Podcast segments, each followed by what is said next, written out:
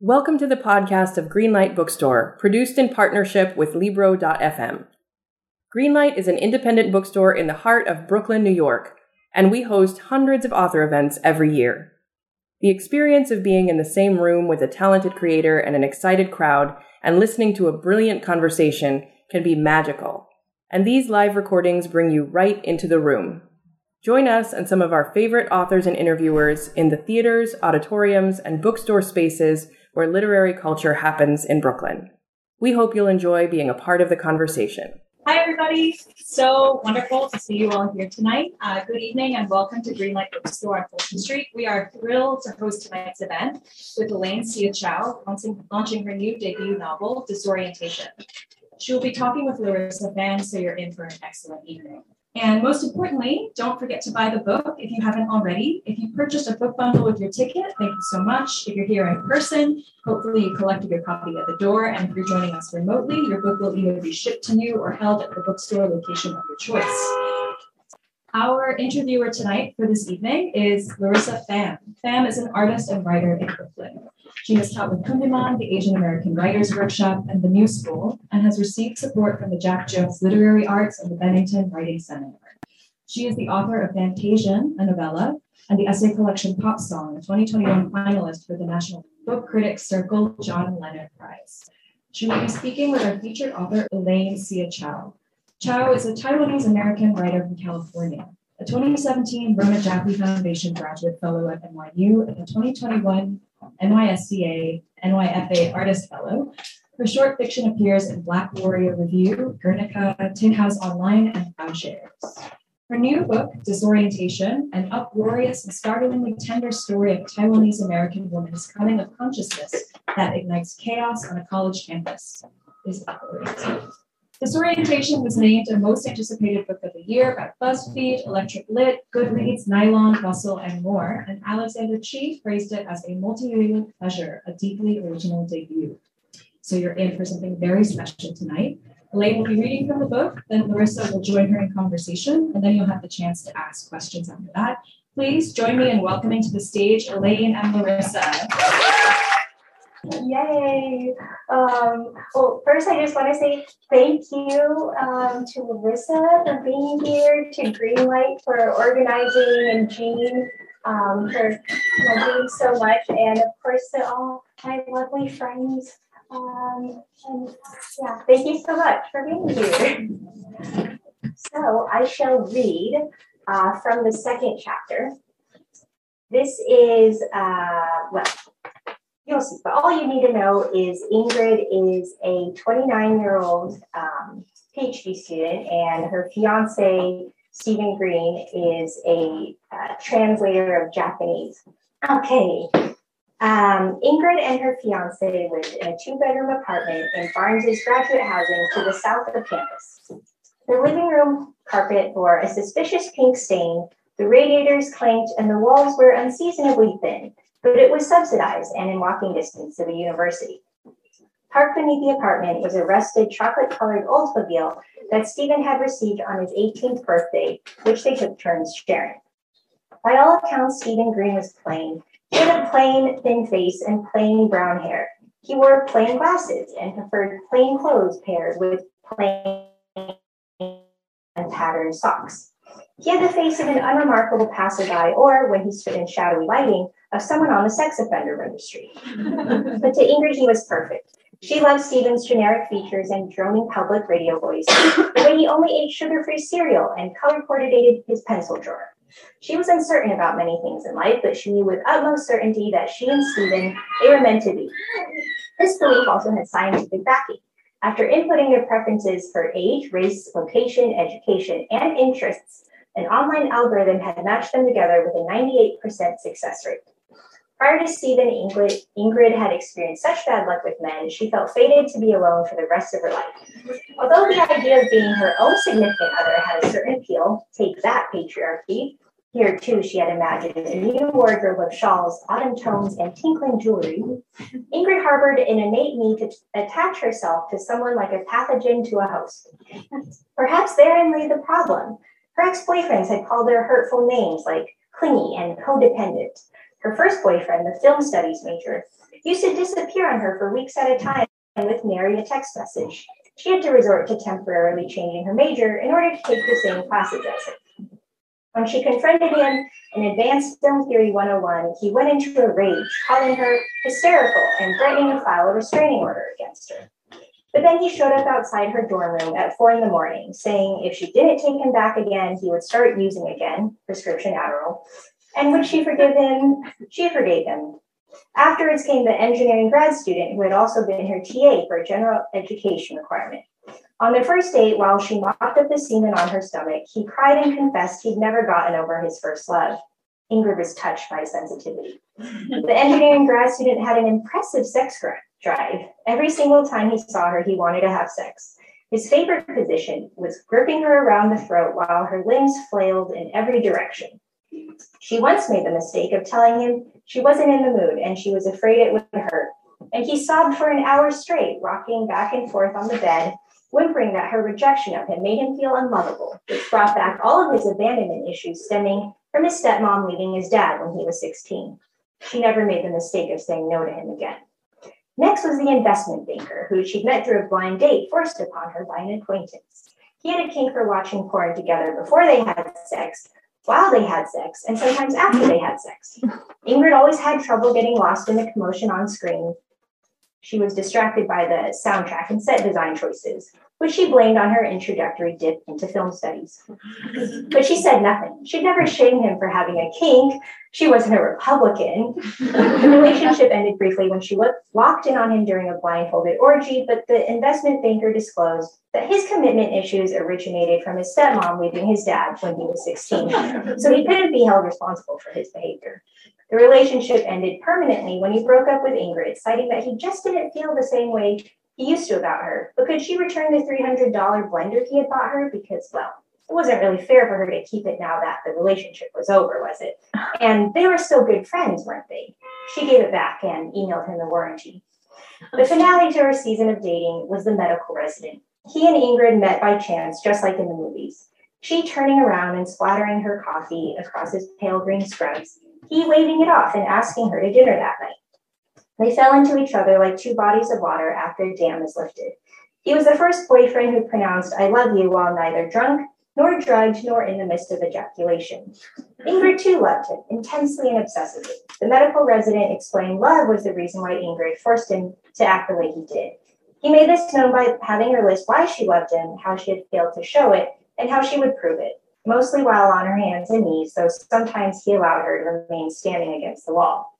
He occasionally locked Ingrid inside his bathroom, having reversed the lock system, when she had done something unacceptable, like failing to inform him of her whereabouts after nightfall. He was also fond of projectile throwing objects and screaming into her face, spraying spittle across her cheeks, which he somehow managed to do only when his neighbors were out. Then one night, when he smacked her so hard she hit the edge of the entertainment console and passed out, she could finally give a name to what he was doing to her and left. After that, Ingrid did not date anyone for a year and a half. She began to actively cultivate her spinster wardrobe and visit animal shelters, calculating that if she adopted a cat every seven years, she'd accumulate a respectable number before menopause. When she registered on the dating website, it was half out of curiosity and half as a dare. She expected to smugly scroll through desperate profile after desperate profile, feeling reaffirmed spinsterhood was the correct and sensible path forward. But then she was matched with Stephen Green. Stephen, who believed in vanquishing toxic masculinity, who did not initiate conversation by demanding shaved or natural, who instead politely inquired after her dissertation topic and traded literary quips with her for a full month before she got impatient and asked him out. Stephen, whose first whose idea of the first date wasn't going back to his apartment to check out his DVD collection, which somehow always turned into a 45 minute blowjob, but attending a lecture on the story of gray owl native to Massachusetts. During that first date, they traced their similarities like a connect the dots picture. Stephen had grown up in a small New England town and was an only child. Likewise for Ingrid. His parents were both orthodontists, hers were both government bureaucratic workers both faithfully recycled, both dreamt of one day sponsoring a malnourished child in an impoverished, war torn country. The more impoverished and war torn, the better. Their interests, intellectual, cultural, political, aligned in comforting symmetry. make no mistake, Stephen was not exceptional, save for the fact that he was exceptionally unexceptional. But Ingrid had tried men who worshiped their own testosterone, men who had personalities and egos the size of small countries. And look how that had gone. Okay, I'll stop there. Thank you. Good. Yeah. Thank you so much for reading that section. I actually in the back like what you can read from. And she want me to read the section with the boyfriends, which I feel like kind of leads into my first oh, oh my gosh. Um, my first question of the night, which is how does rage inform this book for you? I also read your essay. Um, yeah, I had a lot of rage writing this book, and I think rage that compelled me to write the book. Um, I was really mad about, I'm like, where do I even start? Um, well, we, okay, let's take Stephen, right? So, Yeah. Stephen, I feel, hopefully not to give away too much, is just, I think, the new reincarnation of the fuck boy as the outlet boy or the soft boy. And he just gets away with murder because he's abusive and he's manipulative. But he's like, I write poetry. So I'm sensitive and I'm not an abuser. You know, I yeah. So I think I was angry at that, and um, more generally, like speaking to the book's themes, I had a lot of just anger at how Asia, Asian people in general had been portrayed, and I think. Like all of us who've gone through the American education system have had, to, you know, we're force fed like the most problematic um, books that were revered as classics where we are just shit. We are we are either like not even visible but who's read the quiet american oh graham greene okay. Some. Well we we are this the whole book is like oh these two col- colonizers are fighting over this one 18 year old vietnamese Mhm. girl and she is almost mute and is described as a child um, that the only thing she does is have sex like she just lays down whenever they want and then she like colors. And is just mute and yeah so books like that and even you know um, memoirs of a geisha which is so adored the story that won't die madame butterfly which just is you know on broadway as miss saigon Yeah. which is just like it just keeps Yeah. getting worse i'm like are they, are they gonna make fucking like the next miss whatever but in mar at mars you know they're just they just won't let this story die so It keeps like traveling across. It- like, exactly. cultures, Too, They- like. Right. They're like, let's just- changes. Yep. Yeah. Let's skip Yeah. every. Let's just take a new Asian country and put this story in. Um, so I had a lot of anger towards that, and was like, I'm gonna, I'm gonna write against them. I'm gonna be the one who has control. And I get to make fun of them because I feel like I have been at their mercy that they got to make me into yeah, like a mute child sex doll or Mhm. um, just completely invisible or and and I was like, I'm gonna I'm gonna do that to you. So I, I fully support writing with rage and revenge. I think it's I think it's honorable. I don't know, I'm like justice. So yeah, yeah. I mean, I think like a theme in the in the book, and also just in what you're talking about now, is like a history of like white, usually male, um, representations of like Asian culture and Asian women specifically, and like that sort of narrative being taken away from the people who are supposed to be at the center, um, which I feel like features in this text in like a number of different ways um, especially in the academy. And so, for those who haven't read the book, like it is set like in a, on a college campus. And um, Ingrid is a graduate student, and she's in the East Asian Studies department, which is its own can of worms. Um, and the head of the department is a white man. Um, and I was curious about your decision to set it like on a campus So like with a new copy. Well, part of it is I, I had recently quit my PhD program when I started writing fiction again. So I think part of it was I was like, oh, I, I know this territory. I, you know, just exited this terrible. What Not always. Department were you in? I was in English lit. Yeah. Okay. So the, So the department. studies. No. thankfully. yeah, yeah. That ended up just working well for the plot. But I was I was in the department English. Wish she was wanted to be in. Yeah. But um, so I think there was that, and I originally, I mean, when I very, very first started thinking about the novel, it was going. I knew it would be. Uh, it, it was going to be about sexual assault. Was do you remember the student at Columbia who was um, raped and carried her mattress around for yeah for yeah. a year? I was Yeah. Yes, I was so struck by that. I just remember feeling so well sad, but also like proud. And I was just like, that is so courageous. Um, you know, that she was like, you want to invisibilize my pain. Mhm. You know, she's like, oh, Yeah, and she made like a huge statement about it. And she like I thought was like my favorite part of that performance was like that like it was like a heavy thing. Like you're carrying like this like XL like twin door mattress. But if she got too tired, her friend you know I'm tearing up. her friends would help her carry it, and I just Yeah. thought that was like a very beautiful. gesture. yes, Yeah. absolutely. Yeah. You said it so well. I'll just let you. Can you just finish my sentence? Looks at me. um, Yeah. Exactly. So I was so struck by that, and Ingrid and Ingrid was going to be this professor where there was this huge sexual assault case, and she, the the there were like two boys involved, and she was a teacher, and so that there, I remember it was all that. The novel was like very somber, very serious, and then I read about Michael Derrick Hudson, who about that. um, in 2015 wrote this like very mediocre poem with Chinese mythology in it, and I think he submitted it, it maybe nine times, like a very small amount of times, and it got rejected. And he was like, um, "The problem is I'm white, and that's not in anymore. So I will just change my name to Yi Fen Chou, spelled like C H O U." Uh, and he submitted it to a diversity issue of an Mhm. anthology, which is like specifically, you know, written on the Mhm. guidelines, like this is for POC. And he was like, check, that's me.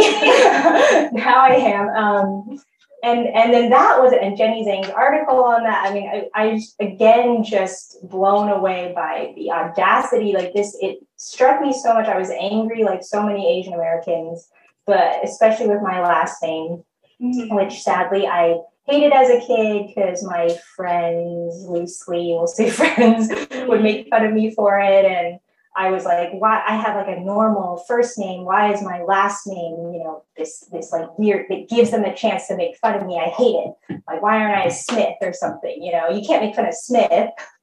um, and so I was really angry at him and and it ended up just making like it just got pulled into the story and i was like okay yeah so it's at a university and she's now she's researching this poet you know so it, it just the threads gathered together that way yeah Mhm. and that's Mhm. that's how it all happened on the campus that was a really long answer to your yeah. I think I think you know just on a purely formal level, I think it's a great decision because I feel like a campus is a place where you know the usual rules of society are upheld um, in a lot of ways, but there's also like a lot of sub- subcultures within campus, and there's this really funny scene um, or like this kind of funny part, like this. It's like the POC caucus of like the post-colonial studies department, um, and they're like, you know, like maybe a little too woke. And like there's a scene where like Ingrid is like trying to infiltrate the protest, and she's like, "Oh, I don't know what to write on my sign." And she's like, "I'm gonna write, I'm gonna write, I hate white people." And, and like she's like, she like has no idea what she's doing. Yeah. you know, someone's like, "Don't worry about it. Like write what you need to write." And it's like, mm, like you know, you can you can see it playing out on like the campus, and I think like um, you know, that absurdity of like being in school, like even if you're not an undergraduate, but just being in such that like rarefied atmosphere where like everyone's ideas are like so literal to them and Mhm. like that they're always changing too. Mm. Um, and I feel like Ingrid's character is really interesting because she begins the story or begins the novel as like one type of woman with like one kind of politics. Mhm. But then, you know, we really see her evolve, and I was really curious, like how that character came about, because I feel like it must be really I mean, I'm sure it's like very pleasing on one level to write like such a funny character who like you can kind of poke fun at herself, but like that journey of hers, like I was just curious, like you know, how did you come to who Ingrid was? Yeah.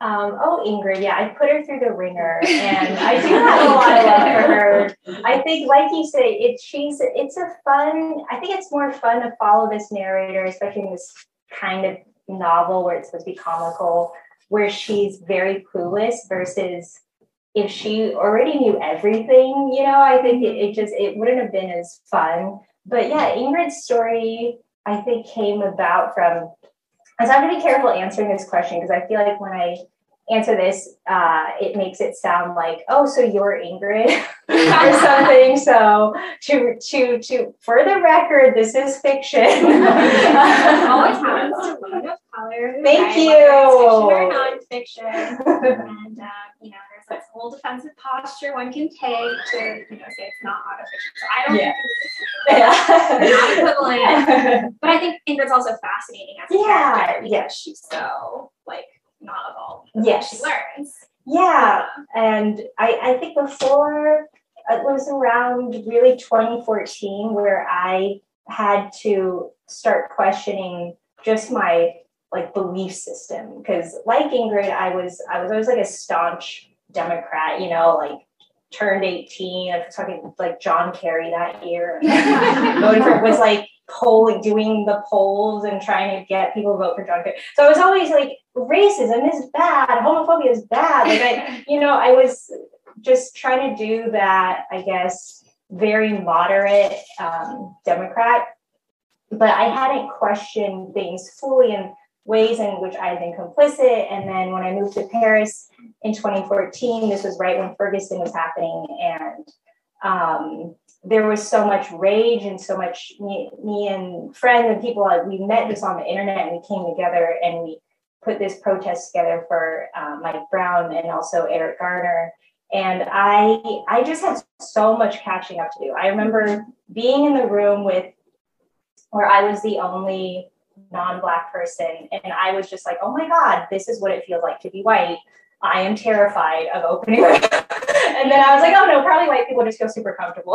they're just like, this is my safe. But I was like, oh, must, okay, got Angela Davis. Okay, reading that next. Okay, and then I'd be, I hear like another name. Oh, okay, right, going to go read that. like I just felt I had a lot of catching up to do in terms of what is institutionalized racism and um, the ways Asians and East Asians in particular have propagated anti-blackness and held it up and, and which is of, yeah helped that along. And all of this was new to me. I mean i don't want to speak for everyone a lot of people. I do feel like for asian americans maybe it was around that time that we really started to have these conversations that i think like the black community had had since the 60s and beyond. And they were like oh finally you know or you know but for me yeah i had a, a lot of catching up to so i was fascinated by that journey of not like, oh, Ingrid is this hardcore Republican conservative and she mm-hmm. undergoes this change. No, she thinks she is doing everything right, right? She's like, I vote blue. I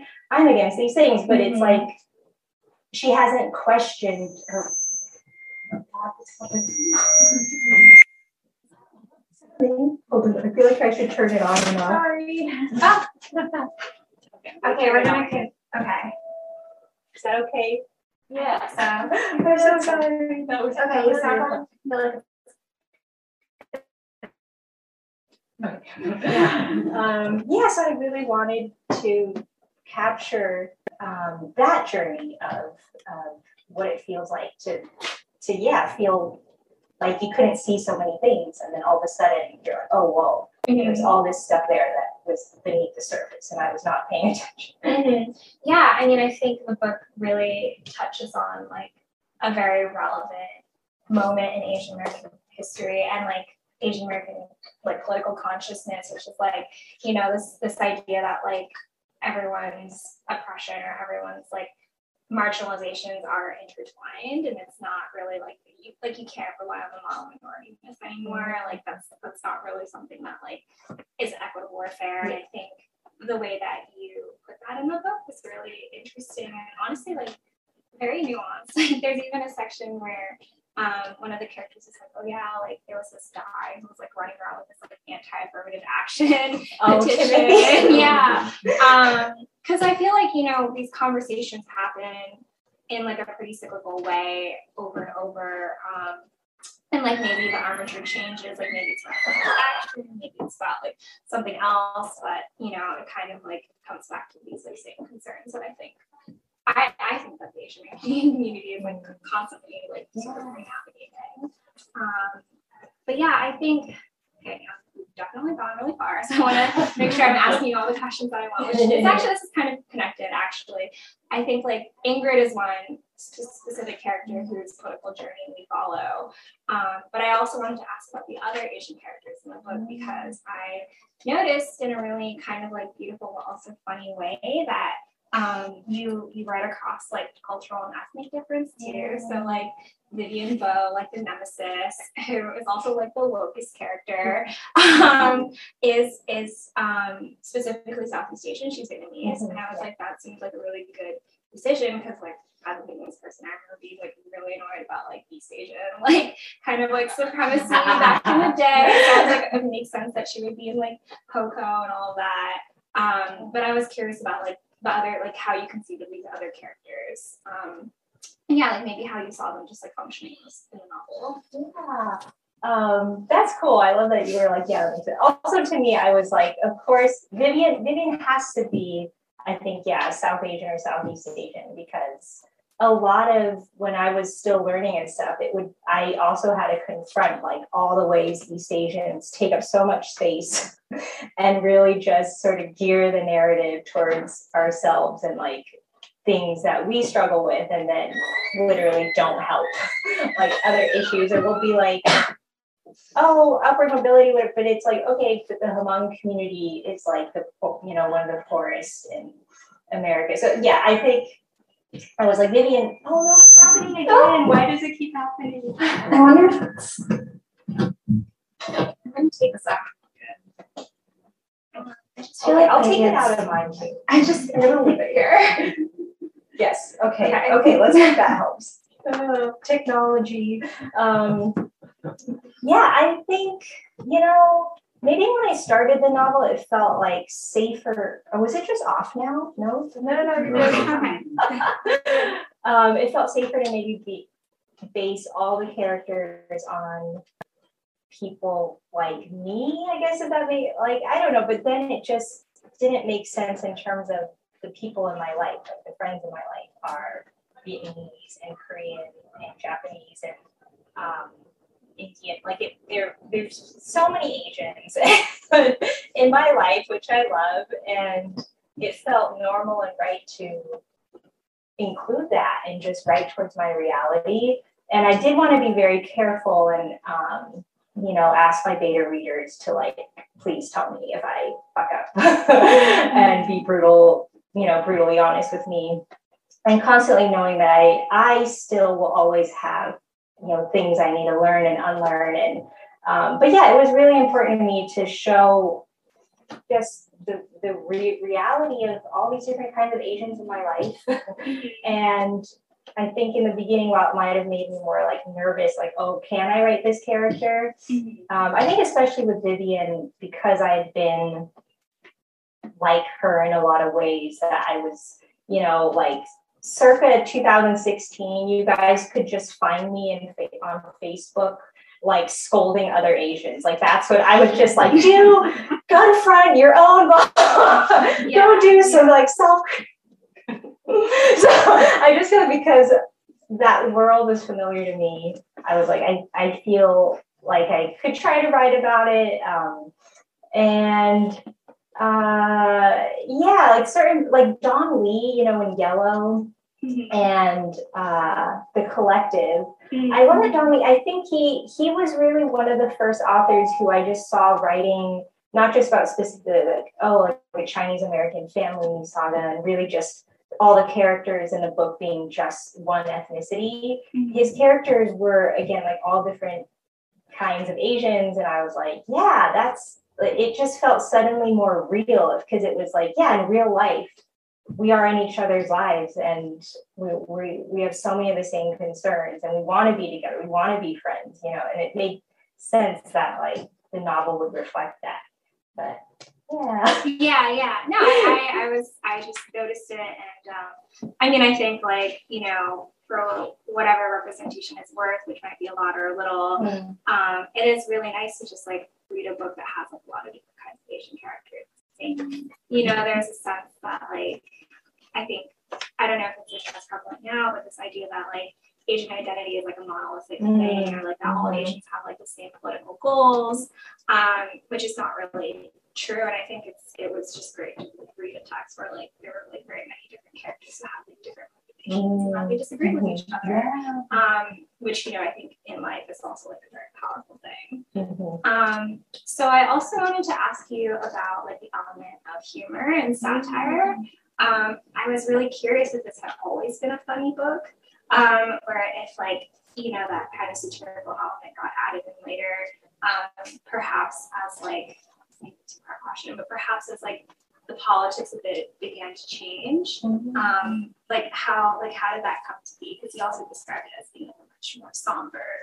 Yes. Novel at first, but I would not call it somber at all now. Exactly. Yeah. So like I was meticulously over planning the whole novel because I was, you know, I'd never written one before and I'd only written short stories and like how how does one write a novel? Well, I you know, true Virgo will plan everything down to the last detail.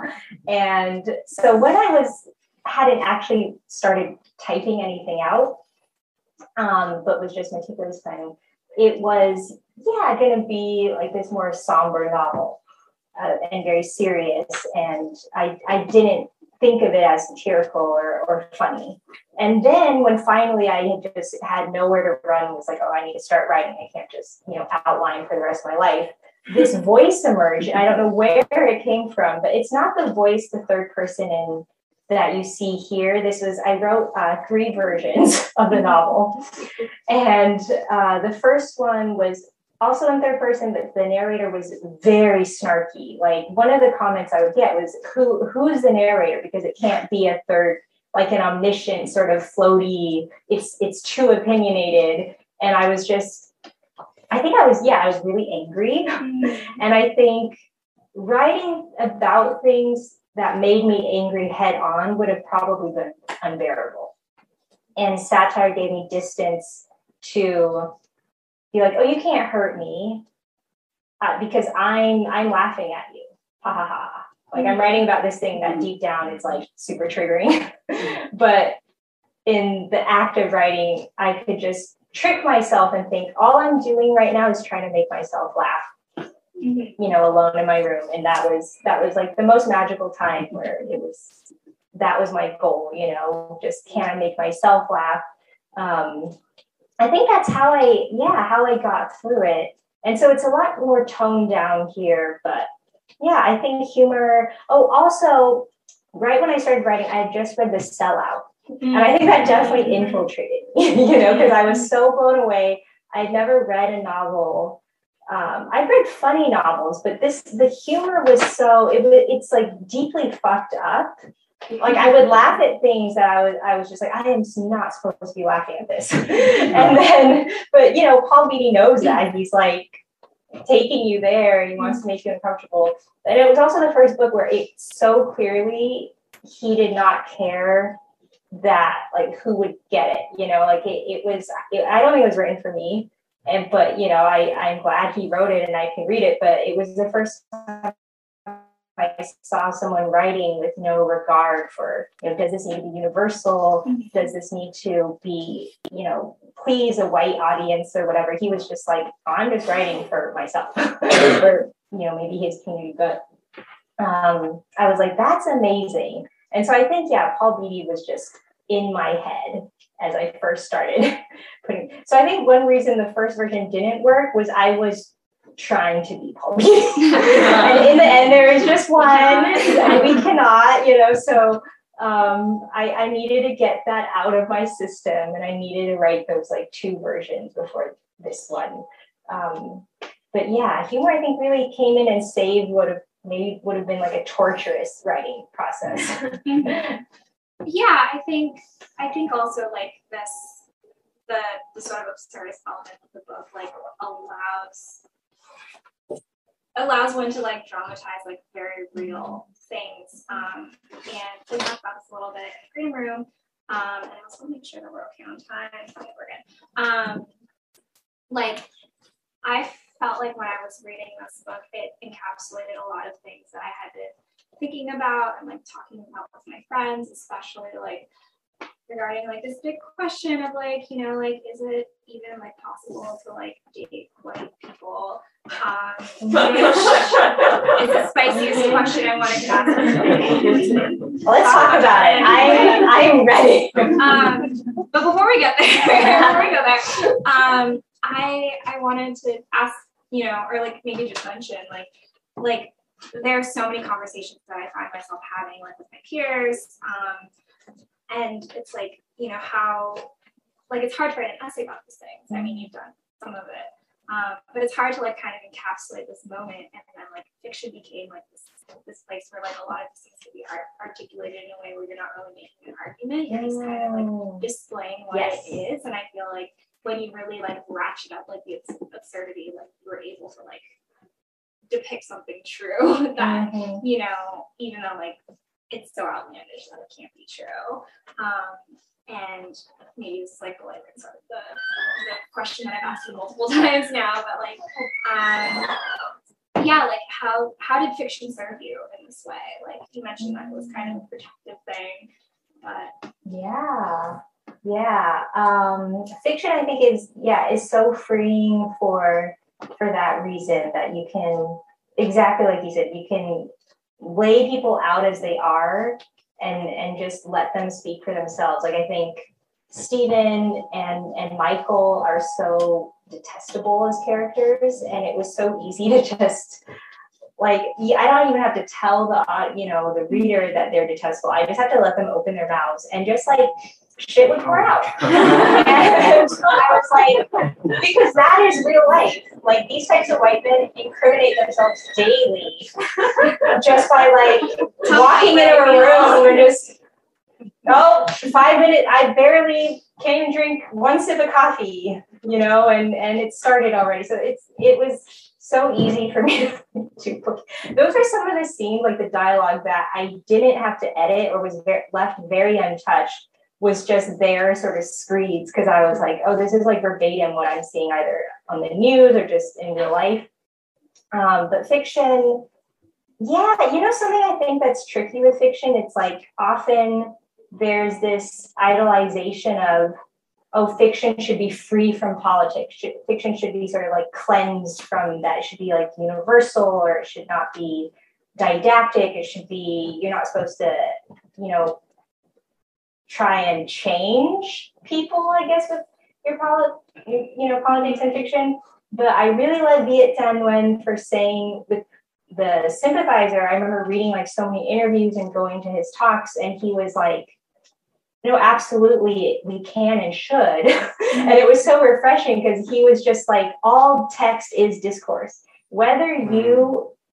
Say it underneath this is fiction this is nonfiction this is a political all text is discourse. You are saying something about the world. You're saying something about how you perceive the world whether or not you are you know that it's no longer up to the author. It just now is saying something about the world right? Like graham greene and the quiet american having us like just this one mute child sex doll is saying something about the world and how Asian women exist in the world, right? So um, to me, I was like, I will use fiction for justice for my people. like I have no qualms about that. And um, I feel like, yeah, it's maybe not everyone agrees with it. That's okay. But um, for me, it's is it weird to be like that feeling of, you know, now that I have the mic, you know, this feeling of now that I have your attention, right? There's like old commercials in the 90s. right. Yeah. It'd be like, it'd be like, oh, donate to this, to this charity. I'm like, I'm like, now that I have your attention, may I call, may I remind you of this injustice? You know, I, I shamelessly did that. so yeah, I think the fiction and nonfiction was was blurry. It's blurry in here. Mm-hmm. You know? Mm-hmm. Um, but yeah, let's get to the white man stuff. yeah, I mean that can be formulated as a question in a number of ways, but maybe the, the, the sort of gentle way into it. Mm. It's like, um, you know, what is this question of love? Like in the book, like like what Ingrid is looking for when she's like looking for love, like you know, like and this and also this like very intractable question that I think is is brought up that she kind of has this realization at the end, like pushing that crazy course you really didn't see. Mm. This is not going to make any sense to anyone who hasn't read the book, but like when you get there, you'll know what I'm saying. It's insane. It's really, really good. It's really, really funny. Um, but you know, she arises this question of like, well, how do you ever know if you're being loved for who you are? Yeah, yeah. Thank you, Larissa. I feel like you, yeah not a lot of people can articulate like that exact conundrum, and you, and you did so well. And that was something um, that I really wanted to explore was can you well like on well, let's start with one on the one hand like can you knowingly be fetishized and be happy you know can you stay in a relationship knowing full well this you know white man that i'm with has exclusively dated Asian women or has owned, you know, what, what even like just openly says to me, like, I love Asian women. yeah. Like, can you Your stay? right? yeah. Like, here's a prize. And can you willingly stay in that relationship and and be happy? And I think for a long time in the past, like Asian women were like, yeah, why is that a problem? I have I have preferences. Like also because white guys would use that the preference thing as like something very normal. And something a white guy told me was like, everyone has preferences. Some people like Italians and some people like redheads. So liking Asians is no different.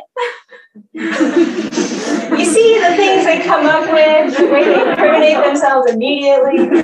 So um, I think that is something, uh, you know, surface level, not surface level, it's very, goes very deep that I think more and more people have to struggle with. It's also like, what if you're already in love?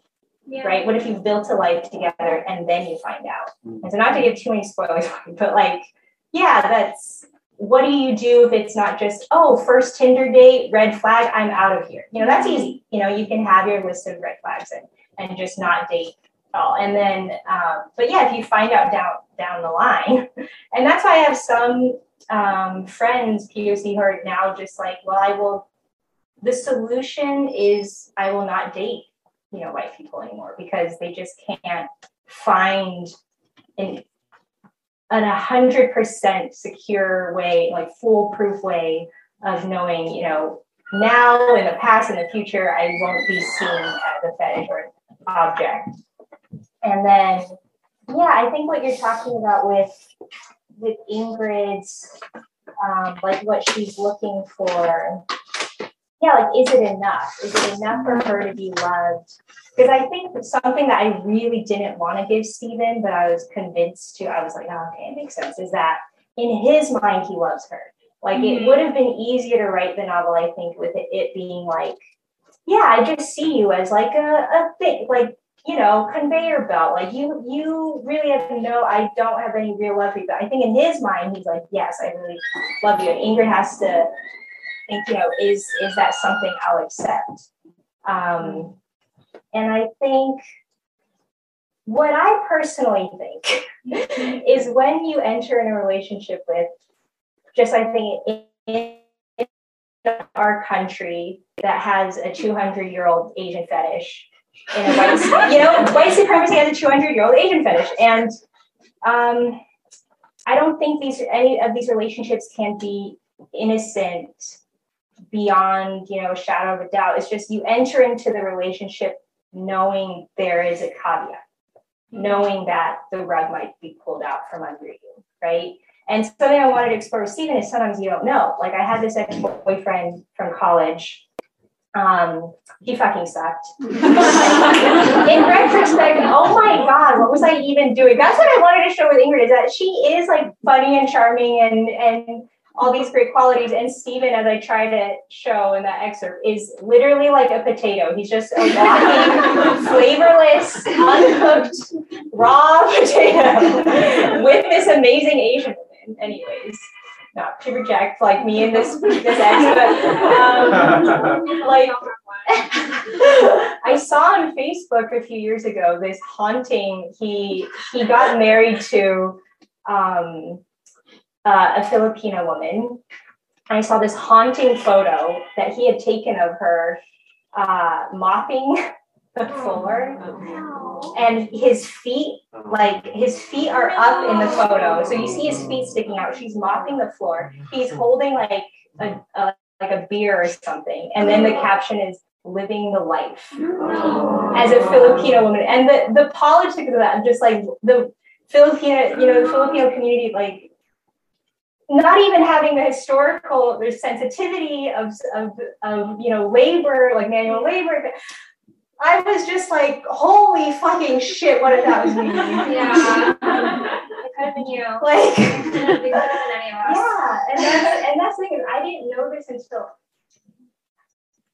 I didn't know this until, right, like years later. Like, what if we just happily were together, you know? Mm-hmm. Yeah, so Mm-hmm. I think that is the one thing Ingrid realizes. If I stay with Stephen, I must accept doubt Mhm. as a caveat, and I cannot escape it. And Mm. that's kind of what I think. Yeah, I don't know. I think it's a, it's it's hard and it's tricky, and everyone wants to think their love is pure, right?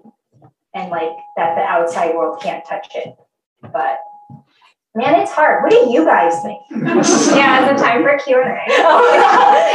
oh, that was so good intention. Um, yeah, I mean, I think you know, I, I don't have an answer for you, I wish I did, but this conversation, because I think when when I finished reading the book, and um, you know, I think it has like a happy ending. um, but uh, I, I was struck by this question of like, well, how how do you know? Um, you know, how will you ever know? And I think I think um, I've definitely had or like gone through phases in the past where I'm like, well, I just like won't date or I won't date people or like I won't date white people or like I won't date men um, or whatever. But you know, I feel like those kind of like boundaries that try to like close like to close a circle around like who you can love or who you're going to encounter who you might love is not really like it's never really worked out for me. Like, you know, you, if you go around and you're like, I'm never gonna fall in love with a white man, of course the first person you're gonna fall in love with is gonna be a white man. It's just gonna happen. Love is way. blind season one. yeah, they're still together. They're still together and they look great and they're so happy. She's so Um, funny because you just kept saying like almost as if apologetically this a black woman falls in love with this white man and she doesn't know that he's white and and she kept apologetically being like guys i didn't know i, I fell in love on accident like forgive me She was like bringing him home and everything. He was like a firefighter. So it's. Um, I see. yeah and and i guess the other sort of part of that is that like you know in every relationship um there is going to be so many different gradients of power um whether it's age or you know like the particular positions you might occupy in society like you know one person is like I don't know, high powered CEO, and the other person's like, I don't want to work ever um, you know, or like finances or class. Um, like there's so many like gradients of power that can like come to play in a relationship. Um, and and you know, race is one of them. And I think like more and more more and while while reading it, I was like, oh, are people gonna get this? Like, I I get it. So like I, I guess that, right? But um, I was like, but like the, the, the people that it's talking to, are they going to get? That's like a question that I had a lot while reading it, right? Um, so I don't know what did, did that cross your mind while you were sure did. Um, yeah, what, was that ever a concern for you when writing it? And you ever think like, oh, I should, I should change some things so the people that I want to get this aren't like offended by it. You know, because I was coming off that Paul high,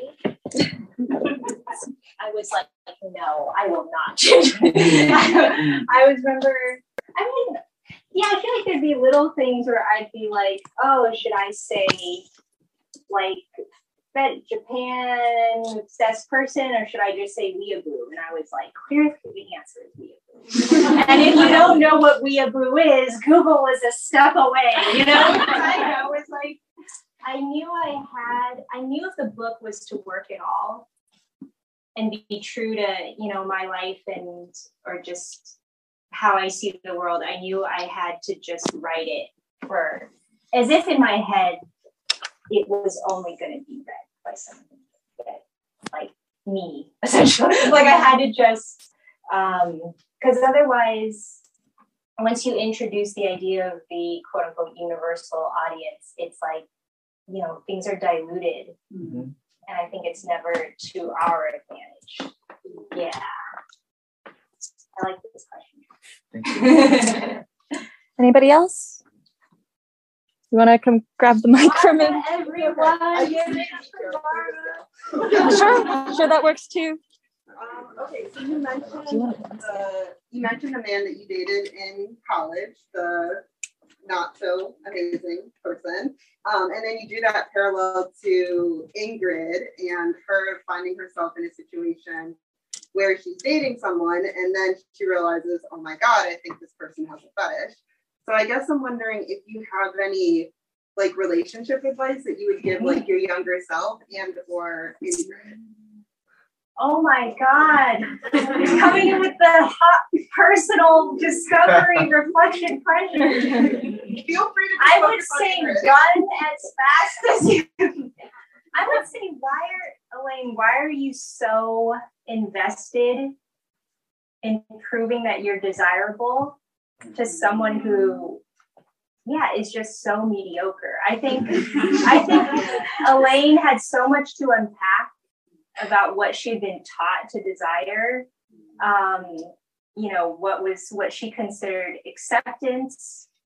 I think yeah i wish i i really wish i could go back in time and tell her to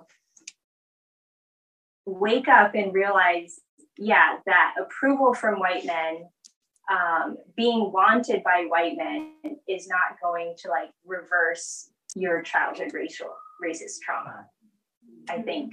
Because i think a lot of us sometimes when if you were bullied or hurt by like a let's say yeah like a white boy you know in elementary school or something it becomes like a weird fucked up proof of oh well can i make him want me now you see what I mean? Like I think it's so fucked up, but I think it's something that it's like, oh, I can, I've now, I've now proven something.